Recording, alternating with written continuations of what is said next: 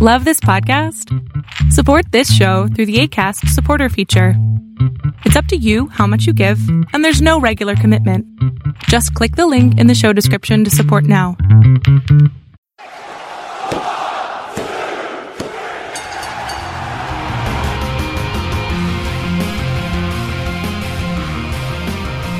Hey, everybody out there, welcome back to Positively Wrestling.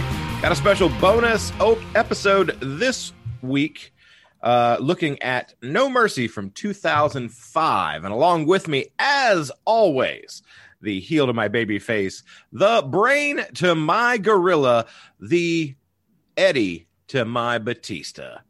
It is Steven Davidson. How you doing today? Taking it a day at a time, hoping to get away from my email for a little bit, talk about some wrestling. Yeah, email chases you, man. It does. Technology in general, just it's it. That's that's the problem in today's world. You cannot get away. Remember when we were younger, it was just like just take the phone, put it off the hook. No one could bother you unless they mm-hmm. wanted to Yeah. physically come to your house.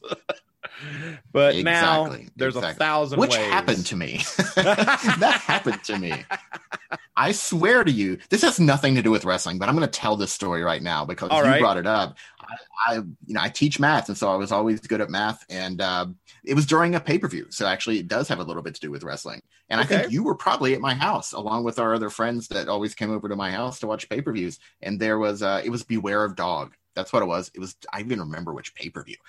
There was a, a, a my my the doorbell went off, and it was two people from our school who just dropped by to get tutoring on math from me. Just didn't announce it, just came by. Like, who do you think I am? and who do you think you are, by the way? One of them, one of them, Tim, was our valedictorian. Wow.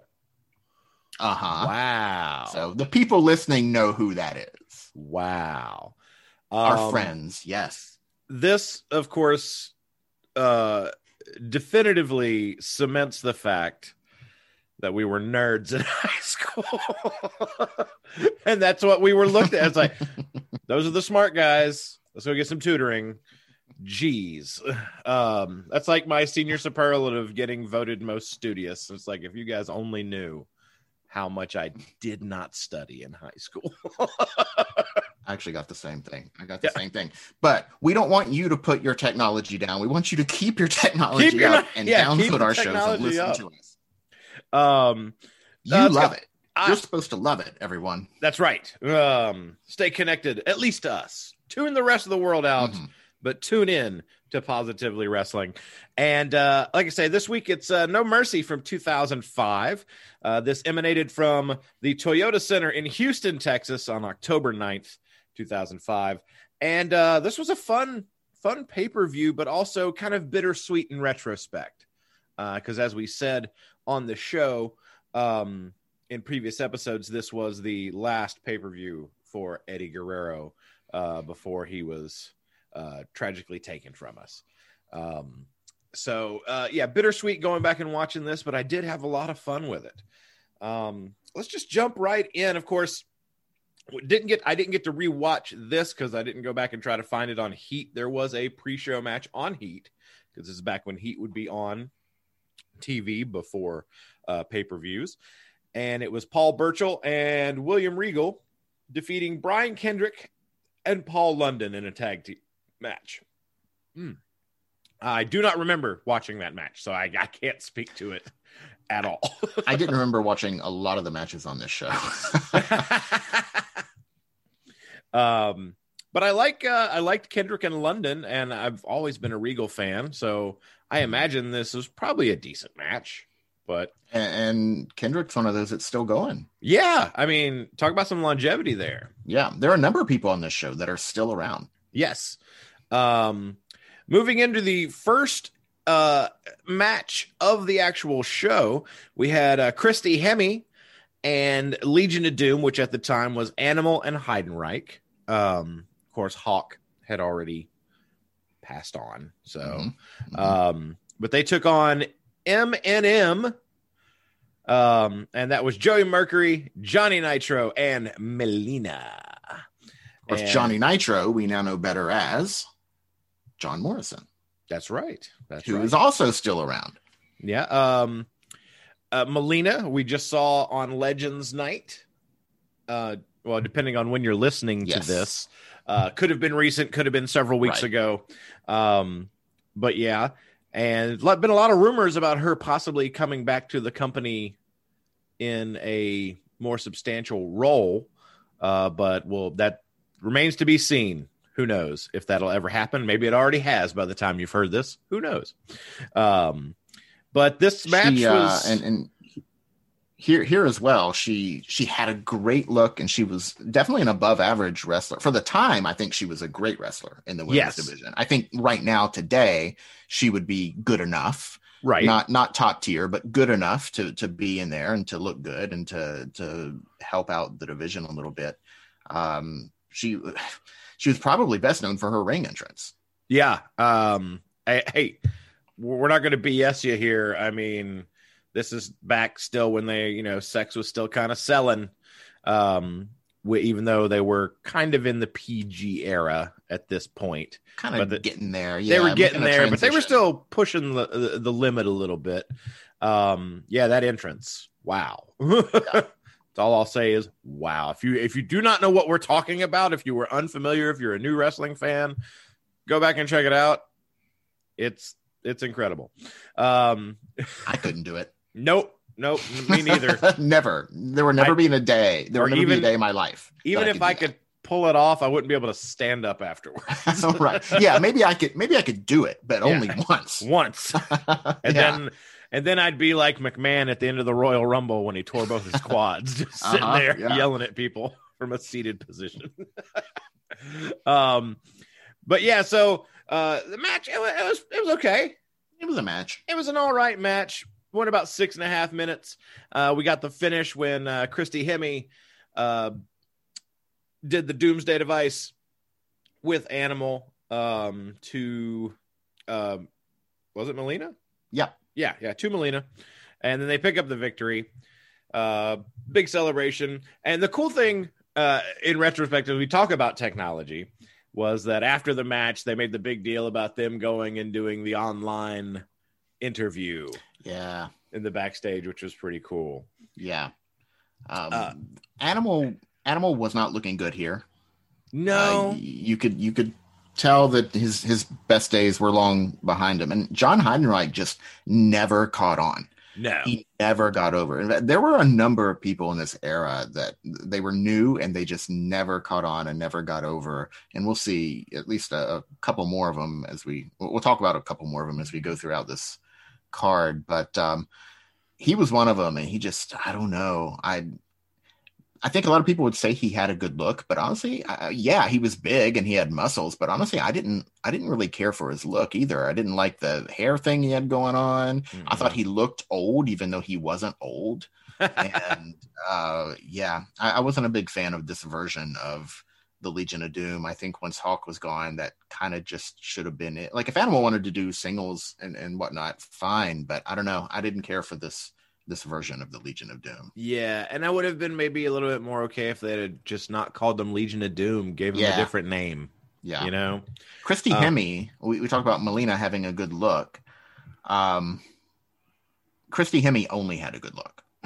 like that was all she had. She, she in the ring, she she even had trouble pinning Melina after they hit the doomsday device. She was on her stomach. Taz was actually saying on commentary, "Turn her, turn her over." it reminded me of Kamala when Kamala would try to pin his opponents when they were on their stomach, but that was a gimmick yes, this was legit. She was trying to pin her on her stomach. Uh, yeah, my my jaw dropped at that, and Uh, she almost killed them both with a Hurricanrana. that's true. That's It true. was that was kind of scary. Yeah, Hemme's Hemi has her spot, but it's not in the ring. Yeah. Um, I think a lot of the same can be said with her TNA run as well. Mhm. Uh, she was better as basically uh, a an interview and a mouthpiece, Yeah. uh, as opposed to being an in ring performer. Yeah. Um, but uh, next match. So speaking of people that current current Mhm. champion, yeah, my man Bobby Lashley. Bobby Lashley. Um, taking on Simon Dean. Speaking of characters that did, will, uh, just never catch on. that would You know what, though? Dean. I You loved liked it. You liked. Simon Dean. I did. It was so 80s. It just was. It felt so 80s to me. He was he, the music. Yes. Um, he just embraced it. Like he didn't even try to be subtle about the fact that he saw himself as better than everybody else just because he was in shape. He got on the mic here and he said, "Well, fatties," talking to the crowd. Like Yep. there, there was no subtlety to that at all. I laughed out loud. Like he wasn't trying to be clever. He just outright called everyone fatties Yeah. and uh, he was used basically as enhancement talent. Mhm. Uh, he he didn't win matches uh, except when he was against other enhancement talent. Uh, dude could actually wrestle. He was Nova in ECW, yeah. and and he could really go. Uh, but that's not what they used him for. But he he I I thought it was a fun, silly, fun gimmick. Yeah, and it was a and it was a very quick match. It was two minutes. Um but which I mean you look at I mean you look at Bobby Lashley now and you're like, man, what a mountain of a man, but he looks even bigger back then when he was Mhm. younger, and it's just like, geez. And and this was his first pay per view. yeah. His pay per view debut. He tried to do a cool spot, by the way. He was still using the Dominator. Yes. and uh, he tried to do a cool spot where uh, uh, Simon Dean was holding on to the bottom rope, and he grabbed him by his ankles and just slung him up onto his shoulder to catch him straight into the Dominator. But he lost his balance and he fell, and it didn't quite work. Yeah. But, you know, whatever that happens. Uh, it was a cool idea. If ah, if it had worked, it would have been really, really sick. it's almost like he was too strong because it's like he did it too hard and he just flung him Knocked but yeah, it would have been so awesome had Yeah. he pulled it off. Um, but of course, Bobby Lashley wins via the Dominator. Um, the caveat being that Simon Dean will have to eat what was it, fifty hamburgers or twenty yeah, a bunch of cheeseburgers or something. Yeah, I don't remember what the number was, but yeah, he brought them to the ring with him, and he said if he lost, he would eat the whole plate of them, and so that was kind of a running gag throughout the rest of the show. Backstage. Yes, we get a, a bunch of uh, uh, vignettes backstage where Bobby is making him eat them all. It's kind of funny. Um, next match, uh, fatal four way match, WWE United States Championship on the line. Champion at the time, Chris Benoit. Say the name, get it out there. Um, uh, taking on Booker T with Sharmell, Christian, and Orlando Jordan. Um, this is a good match. I liked this match. I yeah, I thought it was either it for me. It was in the running for for match of the night. Worst case, second match of the night. Yeah, I, I agree. match of the night. Yeah, Um, great back and forth. Everybody getting in their spots. Uh, didn't overstay its welcome. It was 10 and a half minutes long. So it Mhm. wasn't a particularly long match. Um, but like I say, it was just really, really good, very well paced. Uh, Chris Benoit picks up the victory, uh, getting the submission on, was it Jordan? Uh, no, it's Christian. Christian get it, it gets Yeah. Christian to tap out. Um yeah. So I mean it's hard it's hard to bring up the name of Chris Benoit without obviously bringing up the incident, which I'm not going to go into it cuz I don't want to give it any more attention than it is already garnered. Uh but you can look it up. It was bad. There's a reason that Benoit was basically scrubbed from WWE for many, many years. Um, but I, I, yeah, I think everybody knows, and you know, we're we're he's going to be mentioned on on these Yeah. shows that we do because he, I mean, he was in these matches, and so, um, and I mean, and and you yeah, again take all that out. He was a fantastic wrestler, a great Mhm. technician. I cannot denounce his talent no, nobody in can. in the squared circle. Mhm. Um, and at the time, man, he was hot. I mean, Yeah. he was one of the hottest properties in the co- in the company. Well, and again, there were three other three other people in this match too. Yeah. and we don't want to discount their work or nor No. their contribution here. Booker Uh, T. Yeah, Orlando Jordan was another one of those that never got over and Yeah. never amounted to anything. Good athlete, but I, I, for me, I just thought he had zero charisma, just no presence at all once he stepped out there. Yeah, I don't think he really found his the, the the the footing for his charisma until he left WWE. Mm-hmm. Uh, he got a little bit of that uh, in TNA. It served him a lot better. yeah. Um, but yeah, I thought he was a good hand in the ring. He was very talented. Um, Yeah. just again, just never drew me in with his promos or his character to where I was I cared. You know. Yeah. Um, and I- then something I liked when now Benoit won this with a sharpshooter, a Yes. correctly applied sharpshooter. By Yes. the way, uh, Rock. Um, Rock, yeah, Rock had the worst sharpshooter. Uh, Natalya doesn't do it correctly. Uh, most people don't do it correctly, but Benoit did it correctly. Uh, but there was a spot where he was trying to get Christian in the crossface, and I loved it because there was a real, a visible struggle where they were just trying to. f- He was trying to force Christian into it, and Christian was trying to s- to to push his way out of it, and it was just two people struggling Mhm. for you know a number of seconds. And you don't see that a lot.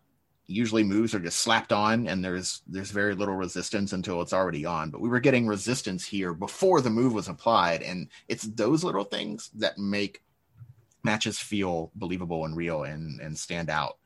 And uh we saw stuff like that. I mean that was probably the standout spot for me but we we saw just it felt real from the beginning to the end Yes. Um and I mean Christian another one the longevity of his career uh Hall of Fame career for sure. But I, I Booker T, I, I got to come back to Booker T because he had Sharmell here and they were so good together. Uh, when they played off of each other, uh, which is good since it's his wife. Um, Yes, but, yes. good that they had chemistry Yes, very good that they had chemistry. Um, and the crowd was was into Booker T, even though he was kind of portrayed a little bit as a heel, but uh, the crowd was into him.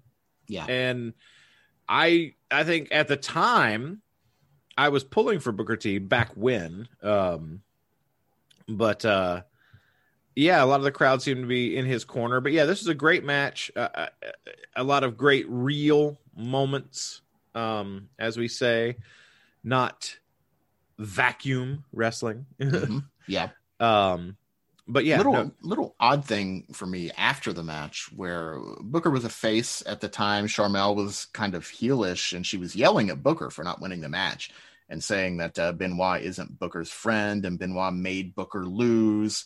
And so she's berating him there, right next to the ring, in front of the whole crowd. And then, and that's fine. But what got me is that after she finished, they played Booker's music. Believe me, he did not feel like a winner in that moment. Why are you playing his music?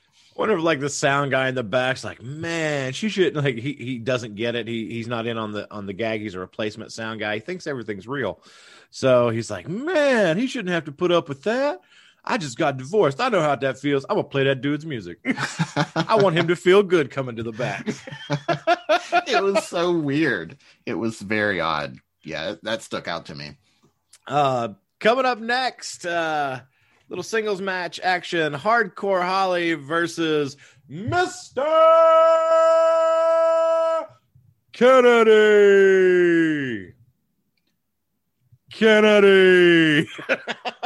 one of, I, I loved Mr. Kennedy. He was one of my favorites.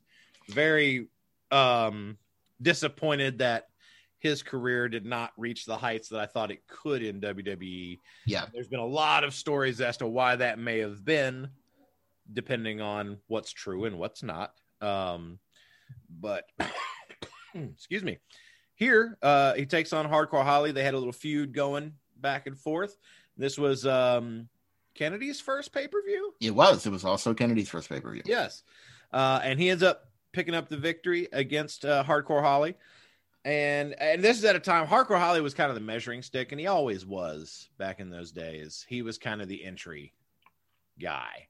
Mhm. Um, if you couldn't go in there and get a good match with Hardcore, or you couldn't deal with what came in a match with Hardcore Holly, you weren't gonna cut it. You weren't gonna Yeah. make it. um, and Holly truly thought he was the best wrestler in the world. yes, Uh, Like- without a doubt, he really, he really thought he was. Uh, Yes. You know, we've heard stories of of them asking what he wanted, uh, what he thought they should do with him and his character, and he his response was, "Give me the belt and let me beat everybody." Yeah. Like, all right, Like, it's like, calm down, Uh, spark plug. Calm yeah. down. okay, we're not going to do that. um, uh, I noticed something, and I thought of you, Tim. okay. The match started with Holly slingshotting Kennedy to the inside.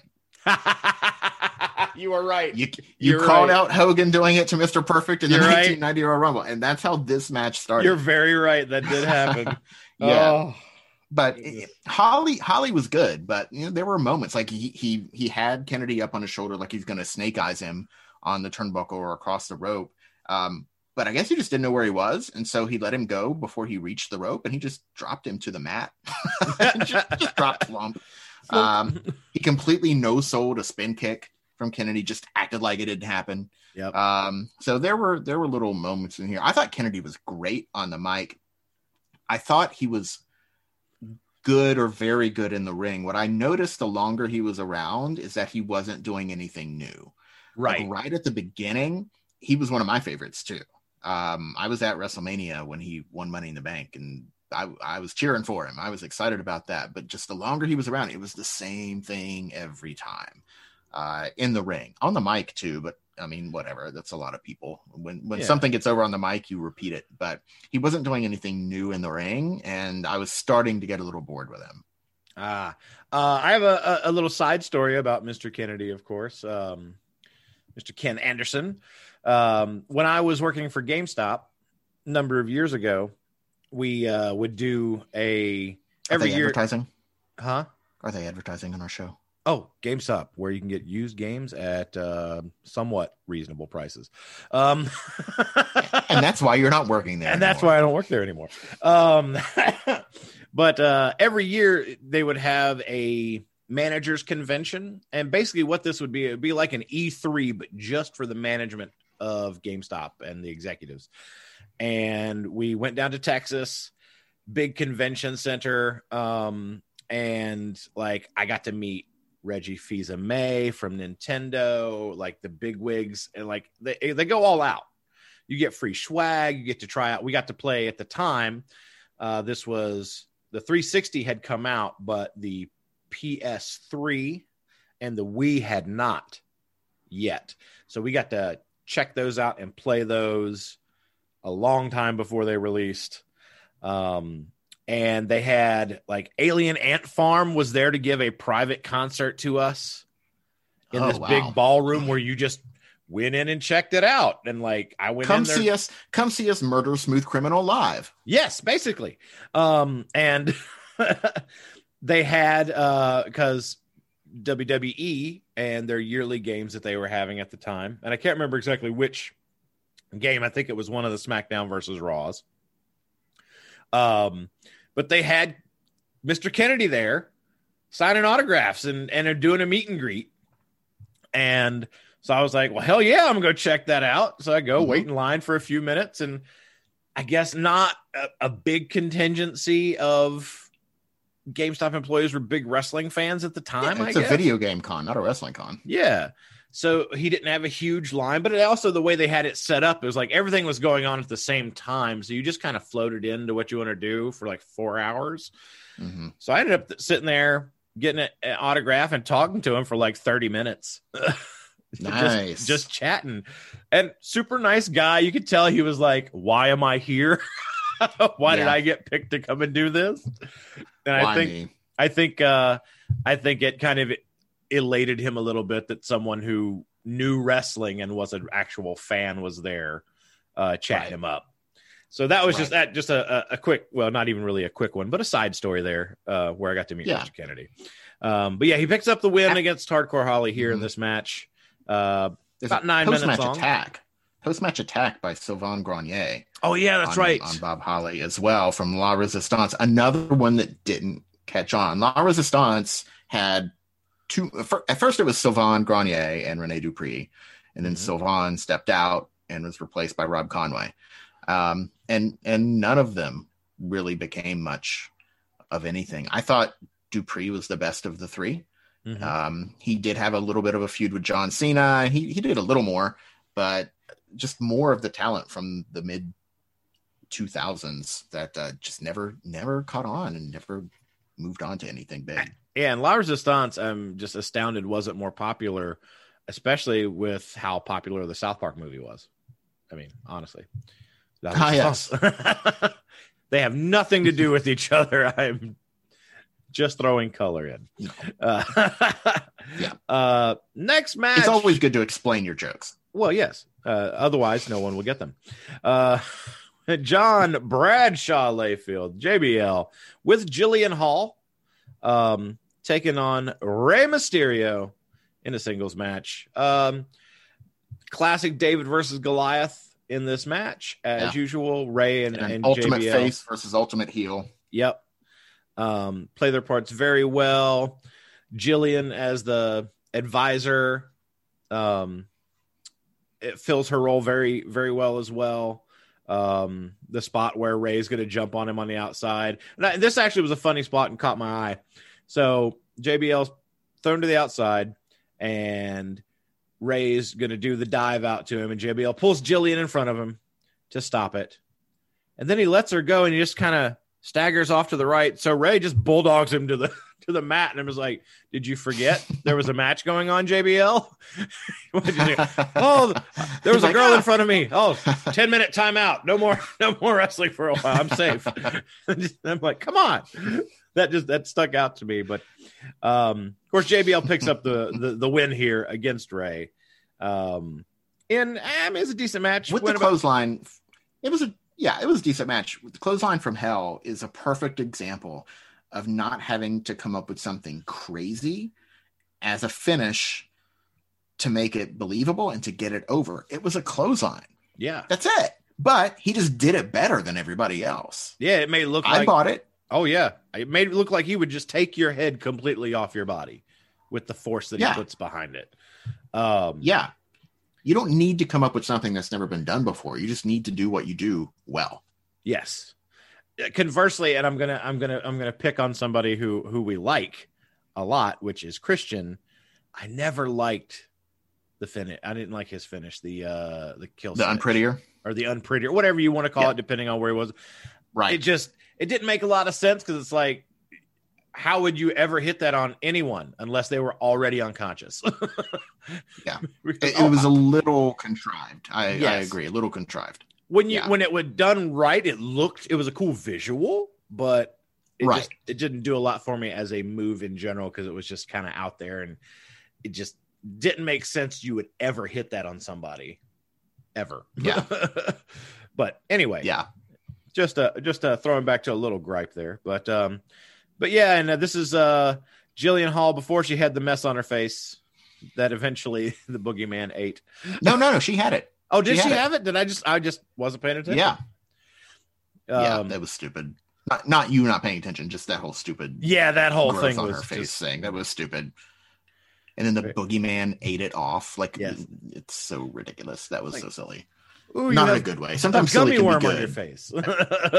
yeah. yeah, yeah. Good lord. Um, Undertaker taking on Randy Orton and Bob Orton uh, in a casket Cowboy. match, handicap casket match. Uh, this is the longest match on the card. Um, went 19 minutes, 16 seconds. Um, and one thing I noticed, not one match on this card goes more than 20 minutes. It's also something I just wanted to throw out Yeah. there. Um, when you have it Yeah. your storylines and your matches down right, they don't have to go incredible amounts of time to be entertaining and get the job done. Mm-mm. So No. Uh, this was played perfectly uh, as far as you know the Ortons being the the heels, pulling out all the heel tactics, and of course the Undertaker's the Undertaker. I was, and I had kind of forgotten this match, at least how it went down. So I was a little surprised when the Ortons won. I had completely forgotten about this. Um, They did. and uh, then at the end, of course, there was uh, Randy taking the the axe or the hammer to the casket, just smashing it to bits. And I think didn't and then And then what does he do? He what he it on- always does, right? Yeah. He Yeah, sets it on on fire. fire. He's been, he's been doing this his whole career, just setting stuff on fire. He's a It's pyromaniac. it's- that's his go-to. he is. He is. Um, I don't like I don't like handicap matches and I don't like casket matches. So here we had a handicap Yeah. casket match, which is definitely not up my alley. But as far as these things go, it was all right. Um, Cowboy Bob Orton, man, he was taking flatbacks, he was bumping, he was 55 years old here. Yeah. And he was in there doing what he could do. They did a double superplex. Um, Cowboy Bob Orton helped make the superplex famous. He, he wasn't the first to do it, but he was one of the first to do it on a national scale. Um, I think Dynamite Kid was the first to do it. Hmm. But uh, yeah, so it, he used it as a finisher. And uh, so doing it here with his son was probably a pretty cool moment for him. Um, I did think the match was largely kind of slow and and plotting, and there was a BS rule here, by the way. So Bob was outside the casket. And at one point, Randy and Undertaker were both inside the casket. That should have ended it. That's true. Because under yeah, Undertaker was in the casket. They And never the- said that he couldn't be in there with somebody else. that's true. That's true. So yeah, little little detail kind of went through the cracks. I didn't think about that apparently. Um, but Oh, they called it on commentary. I just thought it was stupid. They pointed it out. So yeah, and yeah, so Orton sets the casket on fire, and of course, you know, we we never saw the Undertaker again. yeah, no, it, it was gone forever. that was it. We didn't get 16 more years of the Undertaker. Um, Nope. but um, yeah, so uh, again, told the story. You're right; it was a little slow, but I mean, I was entertained. Um, and you're right. I mean, Bob bumping it the whole time, and I didn't realize that he helped, uh, basically, not I guess invent or popularize the superplex. I was unaware of that. Yeah, that was his move. That is Yeah. very cool. Um, coming up next, we had back to back title matches to round out the night. Uh, the first one of those is the Cruiserweight Championship. And you had Juventud with Psychosis and Super Crazy uh, going up against Nunzio and Vito, or with Vito. Um, and with Vito. yeah, Juventud picks up the win here against Nunzio. Um, this would be and wins the title. and wins the title. Yes. Um because Nunzio did go in as champ. Um Yes, and yeah. I mean fun cruiserweight match. It was what it was. Nunzio was uh was little Guido. Yep, little Guido ECW. ECW. Um, and of course, Juventud and Psychosis and Super Crazy collectively were known as the Mexicools. Yeah. Which would never fly No, today, ever. no, it no. barely flew then. I didn't like it then, and I think a lot of people didn't like it then. Um, I mean, they, Tim, they, they came to the ring on lawnmowers. I know. It's mm, mm. What? They did Yeah, lean in. Oh yeah, um, yeah. Um Uh, yeah. So a le- definitely, uh, Yeah. not. Uh, on a less controversial note, Not it is fun to note that all five of the members involved in this this uh, match are ECW or were ECW uh, at one Mhm. point in their career before ECW was bought by WWE. Um, Yeah. so I that was kind of cool. The, the cruiserweight title here, though, yeah, the cruiserweight title here, though, was it wasn't even an afterthought. I mean, it's got to be thought of to be an afterthought. Uh, well, I mean, it gets I- put in I the cool barely- down spot. right? Uh, yeah, uh, cru- the cru- cruiserweight titles have never worked in WWE. The the one they have now isn't working. Um, in NXT, it's just not working. Uh, they don't put the attention they need to into not only the matches but the roster necessary and getting those people over. Nobody in this match was over in WWE. no. Nobody. Mm-mm. The crowd did not care about this, and it has nothing to do with their talent. It was just how they were presented, which essentially they weren't. Well, yeah, They- because they, you go, weren't really presented, except for the, the lawnmowers. Yeah, because you go back uh, into the Monday Night Wars with WCW, they did cruiserweights right. They got people. Yes, they, did. got That was one thing Juventud they over. Did better. They got Psychosis over. ECW got super crazy. Nunzio got both of our little Guido over. Little Guido. Um, Mhm. But yeah, in WWE, they never could really grasp what they were doing. Uh, the most Mhm. memorable cruiserweight, I guess, uh, storyline I can that sticks out in my mind from back then is um, Taka Michinoku. Yeah. Um, Yeah. he was like he the was only their first champion. he was the only one they actually put a little bit of effort into and then after Right. that they was just like well whatever you know so yeah, Yeah. But yeah like i say it was So, in the this cool was down forgettable. spot yeah six and a half minutes Mm-hmm. um some good spots but again if you're not presenting and pushing the characters the right way no one's gonna care and yeah, i mean the mexicools the lawnmowers ugh, that mhm. Yeah. Not not not good. The less Not we good. say about that, the better. I think. I don't Let's think we need to say. Yeah, let's move on. To our main event. Uh, the champion Batista defending his title against Latino Heat's Eddie Guerrero. in Um, the main event in his last show, yeah, and last pay per view, not last, Last show, pay-per-view. pay-per-view. Um, fantastic match. Like I say, I think when we talk about that match of the night, it's between you know this and the Fatal Four Way, and I think this is the Mhm. match of the night. Probably, yeah. Appropriately, that it is the main event. Um, went about 19 minutes. Um, great lead up to this match. I love uh, the the story building they had for these two going into this event. Um, with Eddie kind of going through that change and was he good? Was he bad? Were him and Batista friends? Was he going to stab him in the back? And um, it was just played so well. The two of them did so well together. Um, and yeah, I mean, I you can't really say enough. The chemistry in the ring between these two is phenomenal. It's off the charts. And uh yeah, just a great match. You got Batista playing up the back injury uh during the match, so we had, you know, some good ring psychology and storytelling in the ring. Um and then Eddie, you know, picking up the chair, going to hit him, but doesn't. But then Batista's like, "You did it," and you know, it's just fueled that fire. I, I, I really, really, really like this match. My favorite work from Batista was when he was working with smaller guys. I Yeah. preferred that dynamic with him to to him against another big guy like Undertaker. Um, my my favorite program he did was as a heel working with Ray, Rey Mysterio. That that was my favorite Batista thing. But this would probably be my second favorite, the stuff with Eddie. And it might have ended up being my favorite if it gotten to play out to the end. We never we never got that conclusion.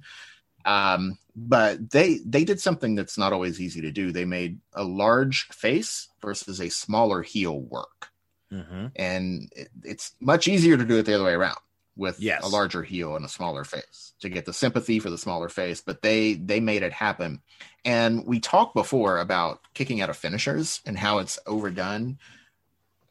Now it happened here. Eddie hit the frog splash for two, but he was smart enough to do it in a way that made sense because he hit it early. He hit it early in the match, and Batista wasn't worn down enough uh, to, to get the three count. So when I say things like there are ways to do the spots you want to do while also having them make sense, that's what I'm talking about. That sort Yeah. of thing right there.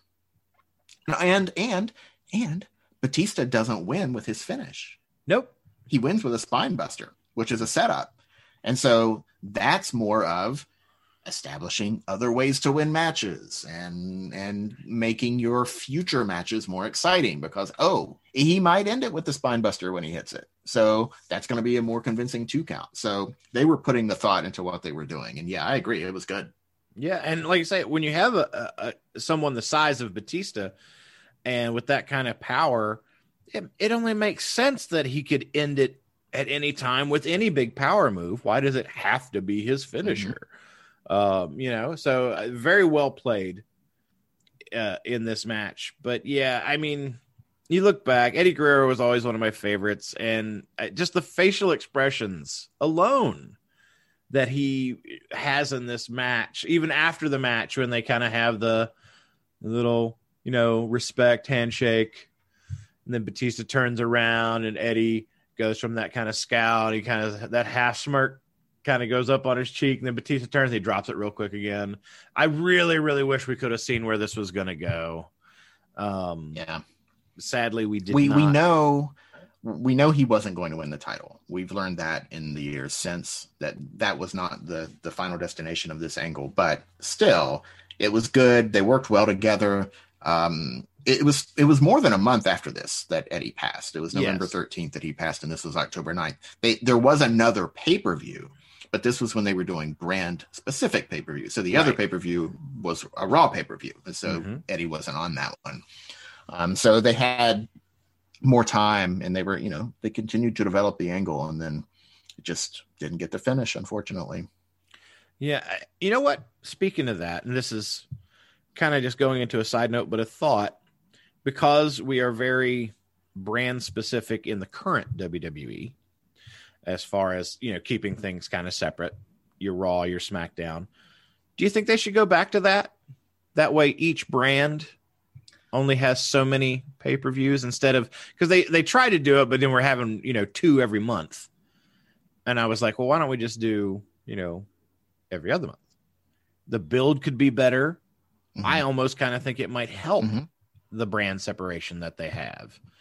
Uh, instead of rushing, okay, we got to have a, a, a pay per view event for both brands every month. If you split it up, they each get four because then you have your big four where everybody's going to be in Survivor Series, SummerSlam, Mania, and Rumble, of course. But then they each get four to themselves. I I think they should go and back to that. At this time, at this time in, in 2005, that's what they were doing. Yeah. Yeah. that's exactly how they were doing it every other month. And um, when they recently did got back into the brand split, like you said, they were doing brand specific pay per views, uh, but they were still doing them monthly for each brand. Um, I'm I'm with you. I, I think that model was a good model. Not only does it give you more time to develop your stories and your characters and get both the stories and the characters over characters if you need to to get them over if they're not over already but it also gives more people opportunity to be on a pay-per-view show Yes. that aren't necessarily that aren't likely to be on it Mhm. uh and yeah i i wasn't happy when they went back to dual brand pay-per-views uh i, I wasn't throwing a fit but I, I preferred it the other way because we were seeing people on pay per view getting a chance to shine that I knew we wouldn't get to see on these dual branded shows. Yeah. Little tangent there, but just kind of stuck in my mind as we were talking about stuff. Um, would love to see him kind of go back to that that formula. But um, yeah, that was No Mercy 2005. Um, any other no- notes from the show you'd like to throw in there that you think of? No, this this wasn't my favorite time period of wrestling. It wasn't my least favorite either, but um, I wasn't into a whole lot here. But I definitely liked the the main event stuff that was going on. Um, the undercard was a little rough for me. Tag team division a little rough for me at the time. Um, but despite that, the show was not bad. Yeah, uh, I agree. Um, entertaining, a couple matches, you know, kind of eh, but oh, all in all, I had fun rewatching this one. Really did. It'd been a while. Yeah. Um, but hey, thanks for tuning in, guys. We really appreciate it. We've got uh, some more uh, special episodes and ideas in the pipe. I've got a, another one in my head that I think uh, for a retro review we should we should do eventually. Won't do it. uh, Don't have to do it anytime soon. Um, but um, uh, one of the shows I like to to check out is um, uh, What Culture Wrestling. Throw them a shout. Simon Mhm. Miller. Uh, he does like retro ups and downs for uh for pay per views and shows and stuff. And he recently did one on the Legends or Heroes of Wrestling pay per view. If you remember this, Mhm. um, Mhm. which is lauded as probably the worst pay per view in history. um, and that might be a fun one to try Wor- worse sometime. worse than than December to Dismember. That's what they say. That's what Mhm. they say. Um, but uh, that might be a fun one to do somewhere somewhere down the line. Of course, we have the uh, the suggestion um, that friend of the friend of the show sent in about the evolution of kayfabe. We're definitely going to do that one. Yep. Um, Yep, that's coming up. But if you guys have any other suggestions, any other ideas, a specific show you'd like us to to re-review, or um, a topic you'd like to hear us talk about, um, send it to us. You can find us on Twitter at Plus WrestleCast. That's P L U S WrestleCast. You can find me at Timothy K. You can find Steven at Bizarro Doom. You can find us on Facebook at Positively Wrestling. Just give us a search. Don't forget to like, share, subscribe, tell your friends, tell your family, go shop at GameStop. Cha-ching, get those ducats, and Mhm. tune in uh, the next time uh, right here. Um, have a great week, day, life, 2021, whatever. Stay positive, people. That's what we do here on Positively Wrestling.